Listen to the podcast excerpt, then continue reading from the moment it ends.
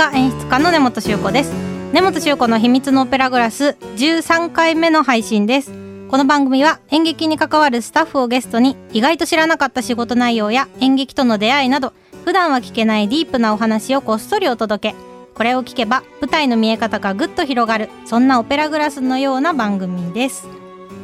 ということで、あの一通お便りをご紹介したいと思います。ラジオネームはたちゅうさん、さんじゅうさんさい女性。根本修さん、こんにちは。ホリプロの P の回、とっても楽しく、そして大変参考になるお話でした。プロデューサーの回ですね。吉永さんたちが来てくれた。私自身演劇に関わっていて、将来は P になるかかっこまだなると言い切る勇気がなくて点々点と思っているところなので、すごくありがたいお話でした。かゆいところに手が届く切り込み隊長根本修さん、ありがとうございました。今後も楽しみにしています。嬉しいですね。 P になってほしい。プロデューサー不足ですからね、演劇界。本当に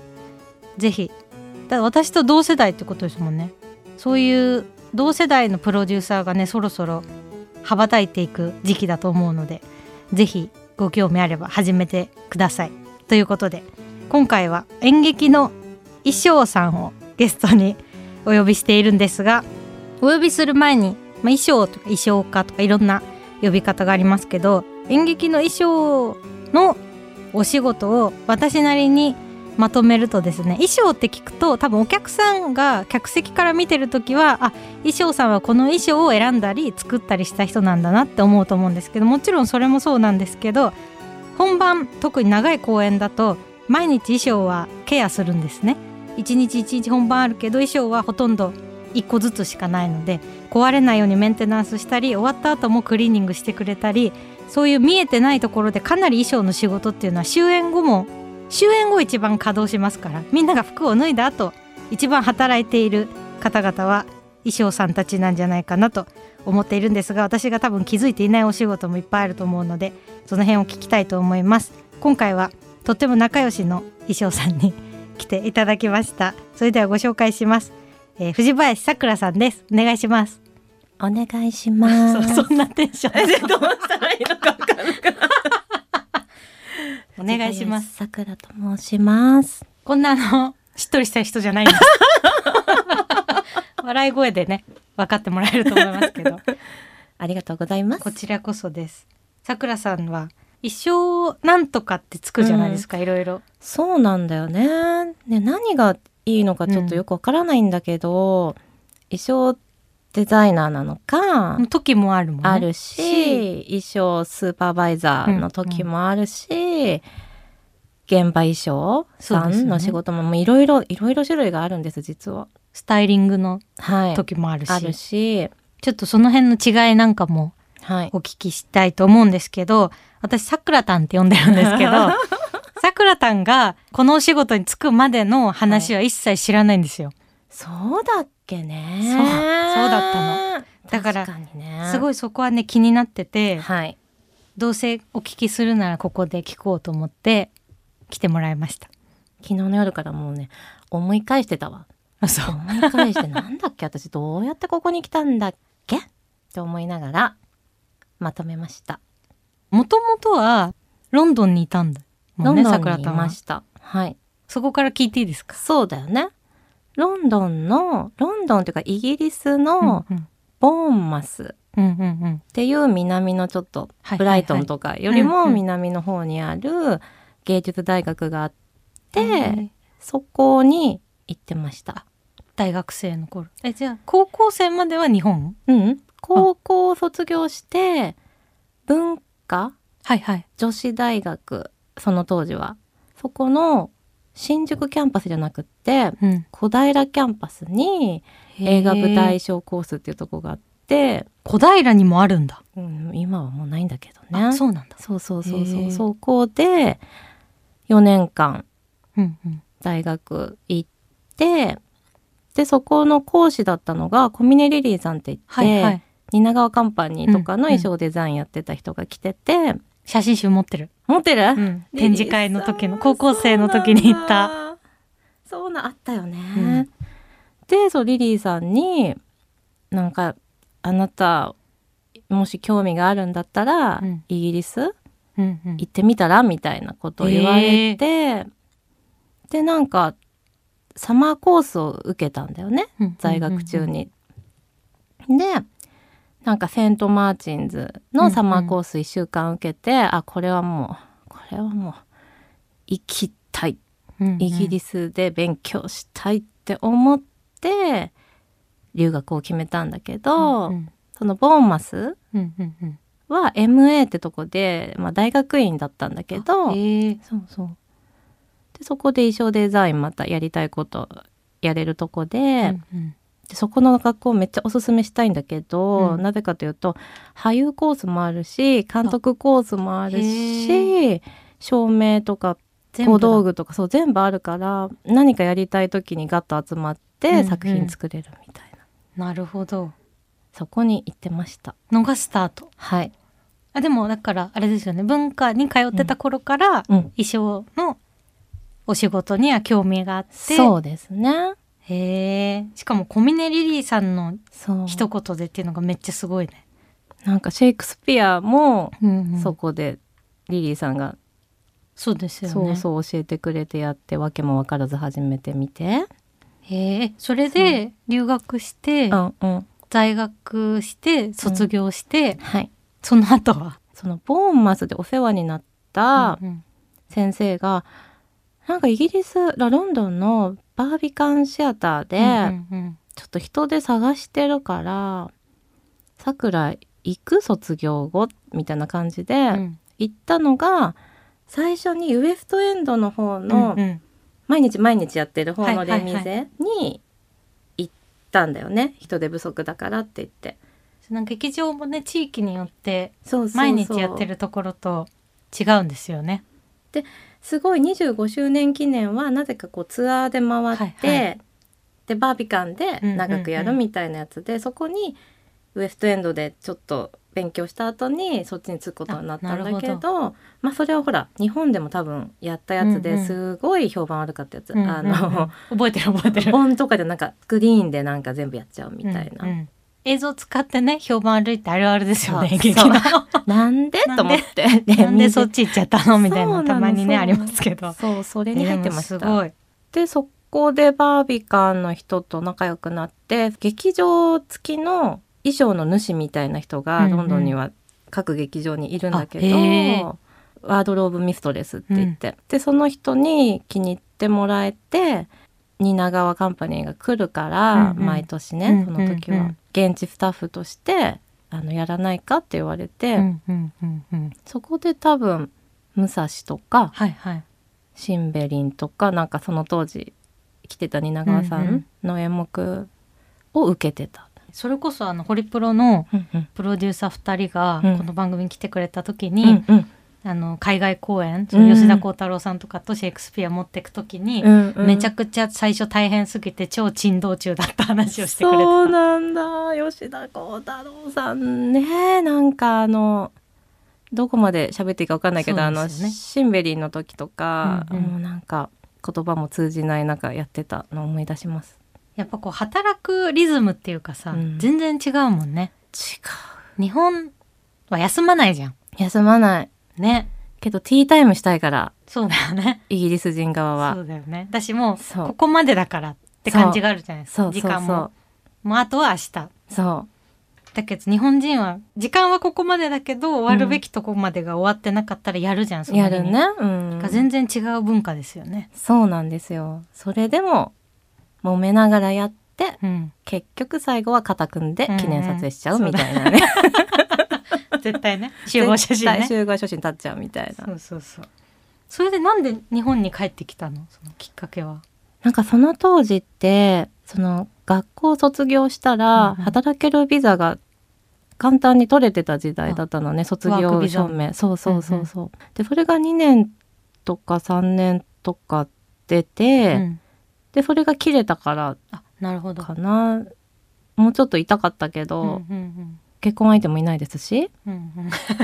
そっかそう永住権も、ね、はいそっかそっかおとなしく帰ってきました帰ってきた時おいくつだったんですか、うん、いくつだっけな、いくつですかって聞いた私今のさくらさんの年齢も分かってないんだけど、私さんじゅうはちだからさんじゅうはちだから同世代ですよ ね, ね私が今年よんになると。あ、そっかそっかそっか、まあまあそうだね、そんなに離れてない、ね、そうだったね、そうそうそう、この際もそうだよねそうそうそう、さくらさんちょっと妖精みたいなところがあるから年齢とかがね、そうそういう次元じゃないので、そうそうなの、この言葉そっくりお返しします。本当ですか、うん、妖精妖精多めだからね、はい、我々の現場現場そうそうそうそう、ね、やっぱりそういう概念にとらわれずないえー、でもやっぱり私はミュージカルとか音楽劇を作りませんかっていうお話をにじゅう代後半ぐらいからいただくようになって、うん、で、まあ、やるからにはやっぱりもともとミュージカル好きだったけど、うん、あんまり日本のミュージカルですごい好きとか影響を受けたものっていうのがなかったから、うんうん、でそれでロンドンに定期的に見に行くようになって、うん、だからあまりこうイギリスとかの、うん演劇市場のことをちゃんと調べたり見たりしだしたのは本当ここごねんぐらいの話で、それまでは本当数年にいっかいどっかに旅行がてら見に行くとかしかなかったから、興奮するんだけどね。そうそうそう、ブライトンまでは行ったことある。あ、そうなんだ。そうそうそう、ブライトンに行った時に自分が行った翌日から、うん、あのヘアのツアーが来るってなってて、めちゃくちゃ見たかったんだけど、うんもう帰んなきゃいけなくて見れなかったっていう悔しい思い出がブライトンある。ヘアね、私も見たことないんだよな。でもあれはやっぱりあの日本に来たのじゃないので見たいなと思って、うんうんうん、そうだよね。ラグタイムってさ今やってる、うんうんうん、今やってるんだっけ日本で。ラグタイムってやつ日本でやるとかやらないとか聞いてたんだけど、うんうん、それもロンドンにいる時にスーパーバイザーっていう位置で入ってたやつなんだけど、あのユダヤ人とさ黒人と白人とが出てきて、うんうんうん、すごい音楽もいいミュージカルなんだけど、うんうん、それを日本でどうやってさ、そうだよね、その人種の壁を描くのだろうかって思ってます。なんかそれがメイクで黒く塗ってみたいなのが、うんうん、ほんとじゅうねんぐらい前の日本の演劇だったじゃない。そうだよね、が徐々に変わってきて、別にそういう表現じゃなく、うんうん、やるっていう方法に一歩踏み出した感はあるけど、うん、まだやっぱり未だにこんな手法でやってるとこあるんだっていうの、うんうんうんうん、たまに見るじゃん、うん、だから難しいですよね。もともとやっぱそういうこう文化があんまりない人たちが作んなきゃいけないっていうのが、なんか想像力の世界だからね。そうそうそう、だからなんだっていいわけじゃん、うん、そうそうそうそう、別に本当にそのその人種の人がやるから、うん、切実に聞こえたり見えたりする部分もあるけど、うん、それを超える手法があれば、そうそうそう、何でもね表現できるし、作品はいろんな国でやった方がねいいと思うけど。私もそう思います。だってリチャード何世だっけな、なんかを、うん、イランの衣装デザイナーの人のアシスタントで、うんうん、ロンドンのグローブ座でやった時に、うん、パキスタンのカンパニーがやってたのね、うんうんうん、をイギリスの演目をやるみたいな、めっちゃ面白くって、うんうん、言葉もね、まあ日本人がシェイクスピアやってるのだって面白いと思うんだけど、だからもう演劇は自由ですよね。本当本当、はい、何でもあり、何でもありです。そう、さくらたんの衣装スーパーバイザーっていうポジションが、うんうんうん、多分私の今までのチラシでさくらたんに一緒にやってもらったものとかを、うんうん皆さん遡ってもらえると、多分衣装スーパーバイザー藤林さくらって書いてあるものが一番多いんですけど、無理くりね入れてもらったわよ。日本じゃ見ない表記だよね。そうだね、たまにねその海外のカンパニーが来たりした時には登場してるけど、うんうんうん、そうだね、なんかそういうこう役職、さっき言ってたなんだっけ、うんうんうん、ワードローブミストレスミストレス、うんうんうんうん、めっちゃいい単語だよね。いいよね、なりたくならない、なりたくなるなりたくなるし、名乗りたいよね。名乗りたい、ワードローブミストレスですそういうのがさあるだけでもこう憧れの仕事になるよね、うん、なると思う。そうなっていってほしいし ね, ね役職の名前がその劇作家とか演出家とかはあるし分かりやすいけど、うんうん劇作家ですらまだんって言われる時あるもん。そうなんだ。その劇作家で演出家のって両方書いてもらえる時と、うん、で演出家のが分かりやすいからいっこにまとめていいですかみたいに言われる時もあるけど、いや劇作家もやってるんで、うん、みたいな感じぐらい、やっぱり演劇、まあ、演劇以外もそうかもしれないけど、こういう芸術にまつわる役職の名前が少ないよね、うんうん、まだ。そうだね、うん、独特の文化だよね。一人で全部、そうそうそう、ね、やってますっていう。さくらたんとあと山本喜恵ちゃんのペアに最初お願いしたっていうのが出会いなんですけど、懐かしいですね。喜恵ちゃんとの出会いはどこなんですか？それがそのボーンマスの大学で出会ったわけなんですけど、うん、同級生だったの？同級生、喜恵ちゃんの方がえっとね ビーエー っていう、うん、多分大学の方の衣装のコースに行ってて、うんうん、で私は エムエー っていう方に行ってて、で日本人とかアジア人が少なかったから、でもそうだよね。でたまたまあの染色のねお部屋があって、はいはいうん、染め物とかする、うんうん、そこでなんかもしかしてもしかしてってなったらもうキャッキャウフフしちゃって、そうだよね。そうそこからの付き合いでございます。それがさ演劇になりそうなふたりだよね。キャラクターもなんて言うんですか、ふたりのビジュアルを見たことがない人はすごい想像しづらいと思うんですけど、もうキャラクターみたいなイラストにふたりともさしやすい見た目じゃん。すごい可愛い、そこの出会いが、そうそうそう、ずっと喋ってるもんね。ずっと喋ってんだよね。ひえちゃんもなんか 一, 一見寡黙なのかなって見えるじゃん。いやいやいやいや全然だよね。いやいやいやでございます。賑やかです。そうもうだってふたりがいてくれると、だって夕方から電話し始めて、うん、朝まで喋っても本当にさ女学生とか思うんだけどあでも女学生ってさ言葉ふたりにぴったりだよね。女学生ババアみたいな、なんかすごい本当に永遠の女学生なんです私たち。なんか確かに興奮しちゃったらその衣装探しのふたりで探して終わって、うん、電話して、うん、あれが良かったこれが良かったどうしようどうしようねもっちゃんに見せるのどっちにする朝になってますピヨピヨみたいないやでも本当にそこまでやっぱり考えて一緒にこう作ったり、うん、そうだね、できる人っていうのが、まあ、なかなかこう今の日本の演劇のシステムだと、うん、てかこの間の久々にというか あのあんまりまだ言えないんですけど、演劇以外の仕事でさくらたんとご一緒したんですよ最近。そうですね。でまたこれはこれでね情報解禁を待ってほしいんですけど、危ない危ない危ない危ないでも本当にさ時間のなさねえ、演劇の準備期間にやっぱ慣れてるから、うん、それでも日本の演劇の準備期間って多分それこそイギリスとかに比べると短い、短いじゃない、うん、で本当に限られた予算の中で何ができるかっていうところにどうしてもなっちゃうけど、うん、でもなんかそこの楽しみ方というかとか、まあこの時期にはこれを揃えてなきゃいけないとかいうタイム感みたいな、さすがにもうじゅうよねんやってるから、ええええ、こう分かるところがあるけど、はい、やっぱ別のジャンルに行った時に、うん、こんなに時間ない中みんな寝ないでやってるのみたいな思ったよね。思ったね。てかさくらたんは演劇以外もねたくさんお仕事されてるからやってますけど、映画をよくやってますが、うんうん、それとも違う、うんうん、あの短距離走感、うん、久々にね、ね、やりきった感出ちゃったわ。本当にそう、うん、映画とか、はい、こう映像のお仕事もさくらたんは衣装やられてるので、はい、全然違うよね。そうだね、ね、演劇とまた、うん、演劇はそれこそ、ね、最初に言ってたみたいにこう何ヶ月も公演があったりして、うんうんうん、メンテナンスを重ね、そうですね、動きやすさを重視しながら、えーえーえー、一番いい見た目のものをこう作っていくっていう感じだけど、はい、映像はまた違うもんね。そうだね。夜しね。夜からまあやらしって言ってなんかね、うんうん、エイジングしたりとか、うんうん、ね、なんかペッカペカのペラペラの着せてるね、うん、映画の衣装の方もいるけど、ね、それはどうかなって思います。ね、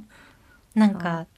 やっぱそう時間がないとさ、うん、選ぶセレクトする時間もないからさ、そうだね、もうこうなっちゃうのがしょうがないよなって見てて、思うようなタイム感で作ってる作品もあるじゃん。あるね、確かにね。なんかもうだったらやんなきゃいけないって思うよね。そうそうそう、なんでこんな無理してそう、そんなにクオリティも高くないものが完成してるんだろうみたいな。でそれを世に放っちゃうわけじゃん。そうそう、でなんかいやちょっとこれは難しかったねみたいな、作った人も出た人もなって、うん、あんまり告知もしてないみたいなのに遭遇すると悲しい気持ちになるよね、うん、とっても悲しい気持ちになります、ね、せっかくやったのにみたいな。だからね、もちゃんとはさ、うん、短距離走だったけど、うん、なんか時間があるね、うん、準備期間がある映画なのか何なのかわからないけど、うんうん、そっちでも一緒にねやりたいなって、ね、思います。だ演劇の時と、うん、映像の時とまた全然違うと思うんですけど、うん、先に演劇の時のお仕事内容が多分主にそのどこからどこまでを、うんうん、衣装さんがやってるんだろうみたいなのが見てる人からすると、靴ってさ、うんうん、衣装さんマターじゃないことが多いじゃん。多いのよ、演劇も映像も、うん、あれがすごい私としては不思議で。私も不思議なんだけどね、ね、うん、なんかそこが多分ね、日本の昔の文化だと思う、うん、なんでなんだろう。あのハリウッドとか、うん、そのイギリスの演劇界とかは衣装さんが靴をやってた。でもそうだよね、うん、だってトータルコーディネートだからね、うん、衣装だもんね。そうなんかその靴下までは衣装さんがやって、うん、靴は別の人がやるんですよ。そうなんです。演劇だと演出部さんが用意して、ね、うん、映像だと持ち道具さんが用意するんですよ、うんうんうん、はい、でも結果的にさくらたんとか、まあ、それこそけいちゃんとかと一緒にやってる時はふたりが選んでくれてたり、そうなんだよね、うん、もちろんこれを買ってくださいとか頼んでね、うん、買いに行ってもらうとかはあるけど、それってもう買いに行ってもらってるだけだからね。お買い物ね、そうそう、担当ってだけになっちゃうからね。そうなんですよ、難しいよねそこのあれは。そうだね、でもまあどんどん変わっていきそうだけど、うんうん、ね、そう、なかなかそういう風に、うん、ちょっとずつ衣装でも住み分けがあったり、はい、それこそカバンとかもね、うんうん、カバンはこう小道具扱いなので、うん、それも演出部さんとか持ち道具さんが持ってきたり、はい、だそのっていうのがあるんですけど、でもトータルしてそれで OK とか、うん、それは違うみたいな世界観を全部作ってくれてるのは衣装さんたちで、そうだね、まあ、そうじゃない公演ももしかしたらあるかもしれないですけど、かもしれない。私よりも世代が上、よんじゅう代以上の演出家さんの方が割とその衣装とかに口を出さないというか、うん、なんか多分男性の演出家が多いからなんだけど、もうわからない、お任せみたいな、うんうんうん、でもちろんこだわりがある衣装もあると思うし、人にもよる、うんうん、なんかそれこそ蜷川さんとかはね細かくチェックしてたと思うけど、うん、本当に衣装のことはわからないからお任せっていう演出家もいるし、うん、すごい一緒にね、うん、細かく決めていくタイプの人もいるし、うんうんうん、だ公演によって衣装さんのお仕事がちょっとずつそうだね変わるとは思うんですけど、うん、まず最初に採寸からですかね。そうですね、衣装部が動くのは、はい、いや他のね衣装部の方はわからないけど、うんうん、その最新の採寸はマストで、初めましての時にもらってで、なんかこうサイズ表って言って、うん、こう頭の帽子のサイズから足の先までのサイズが自分各事務所にねあるんですよね、はい、その俳優さんのありますね。で、まあ、フリーの人は自分で持ってて、うんうん、でもその採寸って本当毎月とか半年にいっかいとかやってるわけじゃないので、うん、絶対違うだろうみたいなサイズ表が来ることってしょっちゅうあるんだよね。もう信じないんだから。そうごねんまえかなみたいな、あるあるある。変わるじゃないですか、人の体型って、うん、身長ぐらいでしょ変わんないのって、うん、身長だってねおばあちゃんおじいちゃんになってたらねわからないじゃない、小さくなることだってね、うん、あるし、それこそ子役の子とかはね、うんうんうん、いっかげつぐらいで大きくなっちゃったりするから、うんうん、本当に最新のを稽古の初めに測らせてもらうっていうところからですよね、さくらたんと一緒にやるときは。 そうですね、それでなんかちょっとコミュニケーション取りながら、うん、なんか筋肉のつき方とかも見て、うんうん、あこの人例えばスーツ着たら、うんうん、ここのジャケットに線が入りそうな変変なってちょっとちょっと筋肉のつき方してるなとか、ね、衣装部的にね的に衣装部的にちょっとこれはっていう、これはだから肩パッド入れた方がいいのかなとか、なんかそういうのも見れるから私はマストだと思うんだけどね。やっぱ本当にね、あの細かいんですよ、うん、桜田のお仕事は。だから大好きでいつも一緒にやりたいんです。女学生だから。そうそう。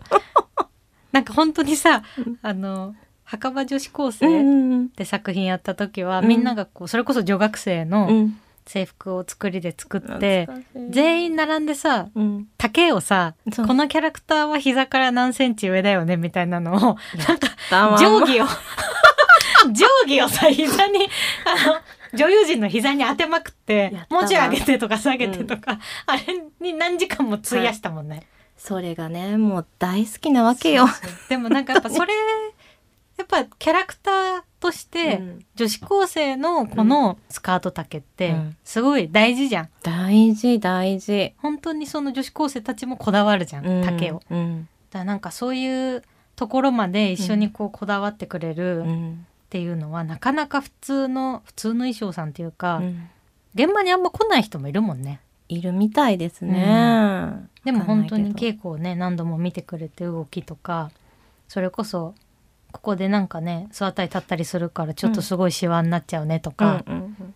あとみんな知らないと思うけど、あの綺麗に、うん、今日の私の服とかもそうだけど、こうシャツとさ下が分かれてる時に、うんうん、シャツが舞台見てて綺麗に入ったままになってると思うの、うん、ほとんどのちゃんとした舞台は、うん、でも普通に生活してたらさ上がってくるじゃん、うん、でもあれ上がってきてないのにはあのマジックがあって。そうなんですよね、ね、またゴムって言って、はい、またゴムまたはパンツもつけちゃうこともあるんです。そうなんですよ。シャツの下が本当水着みたいな、そうそうそうそうそうそう、スクール水着の下みたいな状態になってて、それをつけてもらうことによっていくら動いても一番綺麗な形が保たれてるんですよ、はいはい、そういうのは本当に分かんないよね。分かんないよ ね, ね。だから飛び出てんのとか見るとさ雑だなと思うもん、芝居あーって思うよね、あーって思うよね、うん、やればいいのになって、ね、そのひと手間でね。そうだね、ひと手間、そうひと手間だよ ね, ね伝わるものがある。そうなんですよ、ね、世界なんです。それがなんかやっぱりどれだけ細かくこうやってるかっていうところで、はい、やっぱり衣装さんのこだわりもね、うん、舞台見てて分かるポイントだと思いますね、はい、あとほら我々あれ嫌いじゃない、スカートの中から見えるそうそうそうそうパッツのあれは嫌いじゃない。スパッツがあの普通の売ってるね紺色のスパッツみたいな下着が見えないように履くやつを履いてることが多いんですけど、まあ、現代劇だとねまだねまだいいかもしれないけど、我々あれちょっとほらそうそうそう嫌いだからわざわざね同じ布で作ってくれてるんですよ。そうそうそう、あの見えてるところも同じに見えるように、はい、特にねあの踊りのりこちゃんとかはもう見えまくってるからね、見えまくってるからね、見えまくってるからほぼスパッツってことになるじゃん、はいはい、スパッツ履いてたら見えてるのほぼスパッツみたいな時もあるから、うん、そうならないように作ってくれてやっちゃうのよね。あとちょっと時代物というか、うんうんうん、時代感のある衣装の時はあのドロワーズ、そうそうそうそうドロワーズを紅茶で染めてくれてたよね。染めたわ、もう魔女のように夜な夜なもうさ、ね、ギュギュじゅうまいぐらいギュそうそうそうそうギュギュギュとかやりながらね染めた、ね、染めたり、うん、それこそ汚しを入れたり、そうだね、その買いたてのものって綺麗だから、うん、すごいずっと着てる設定とかなのに、うん、ピーンみたいな綺麗な状態のスタートだとおかしいから、うん、汚しとか傷を入れたりとか、うんうん、っていうのも衣装部が夜な夜な、ね、夜な夜なやるやつですね。ね、あの日本でもそうだと思うんだけど、うん、あの真っ白、うんうん、が演劇でもあの映画の世界でも嫌われてて、うんうんうんうん、テックホワイトって言って、うん、白を使いたかったら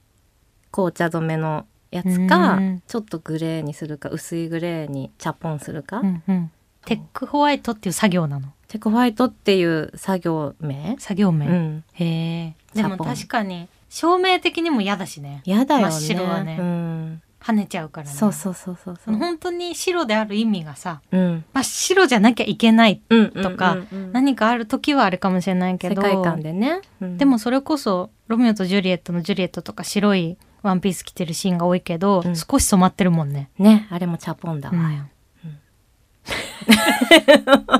ん、そういう本当に細かい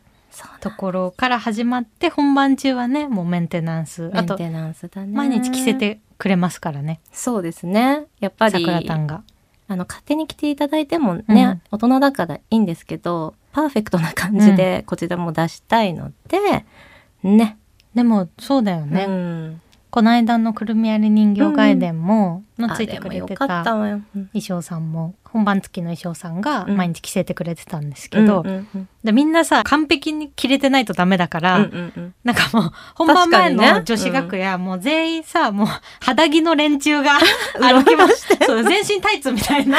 状態の人たちがずっとうろうろしてて、うんまあ、タイツで待って着せてもらうみたいな作業で、うんうんうん、でも本当にそのぐらいね、最初に着た状態が、まあ着物とかと一緒だよね。確かにそうだね。着せる人がちゃんと着せてくれると着崩れないというか、うん、自分で着る時よりも全然パチッと着れるから、はいね、そんな光景も裏では、ね、日常茶飯事で、はい、女優たちもね慣れっこだからさ。そうそう、ももさんも普段から全身タイツでさ歌ってるからさなんか全身タイツでうろうろしてんだけど、それダメだよっつってダメダメ楽屋出ちゃダメなやつだよって、まあ、女子フロアだったんでねもうそれは良かったね。そう、そうしてくれてて、うんうんうんうん、だからもちろんフロアに出ても女性しかいないっていうのだったから、うん、もうみんなちょっと麻痺し始めてましたね。そんなももちゃんが大好きだわ、うん、気にしないから気にしないから、ね、ありがたいですよね、はい、ちょっとまだまだ聞きたいお仕事内容があるので、はい、次の回でいろいろ聞いてみたいと思います。ということでお時間になってしまったので、次回も引き続き衣装の藤林さくらさんをゲストにお送りします。お楽しみに。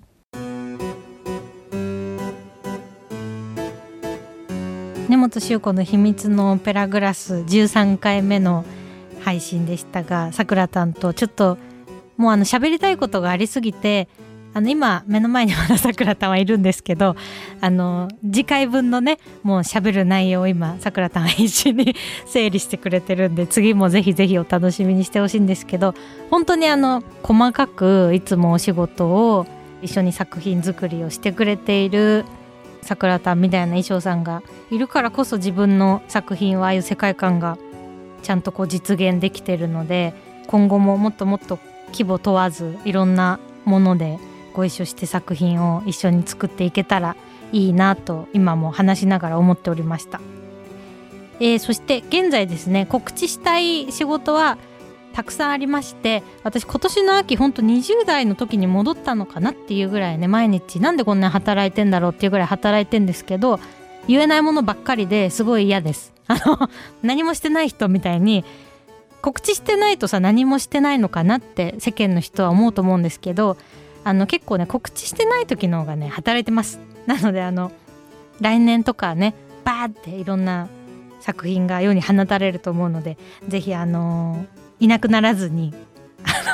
いなくならずに待機しといていただけると助かります。そして番組では皆さんからの質問やメッセージを受け付けています。 オーディー 根本しゅう子の秘密のオペラグラスのページにあるメッセージフォームからお送りください。番組内でメールが採用された方には秘密のオペラグラスオリジナル秘密のステッカーをプレゼントいたします。番組の感想は エックス でもハッシュタグ秘密のオペラグラス、秘密のはひらがな、オペラグラスはカタカナでお願いします。それでは次回の配信は再来週じゅういちがつふつか木曜日朝しちじです。ここまでのお相手は根本しゅう子でした。またね。オーディ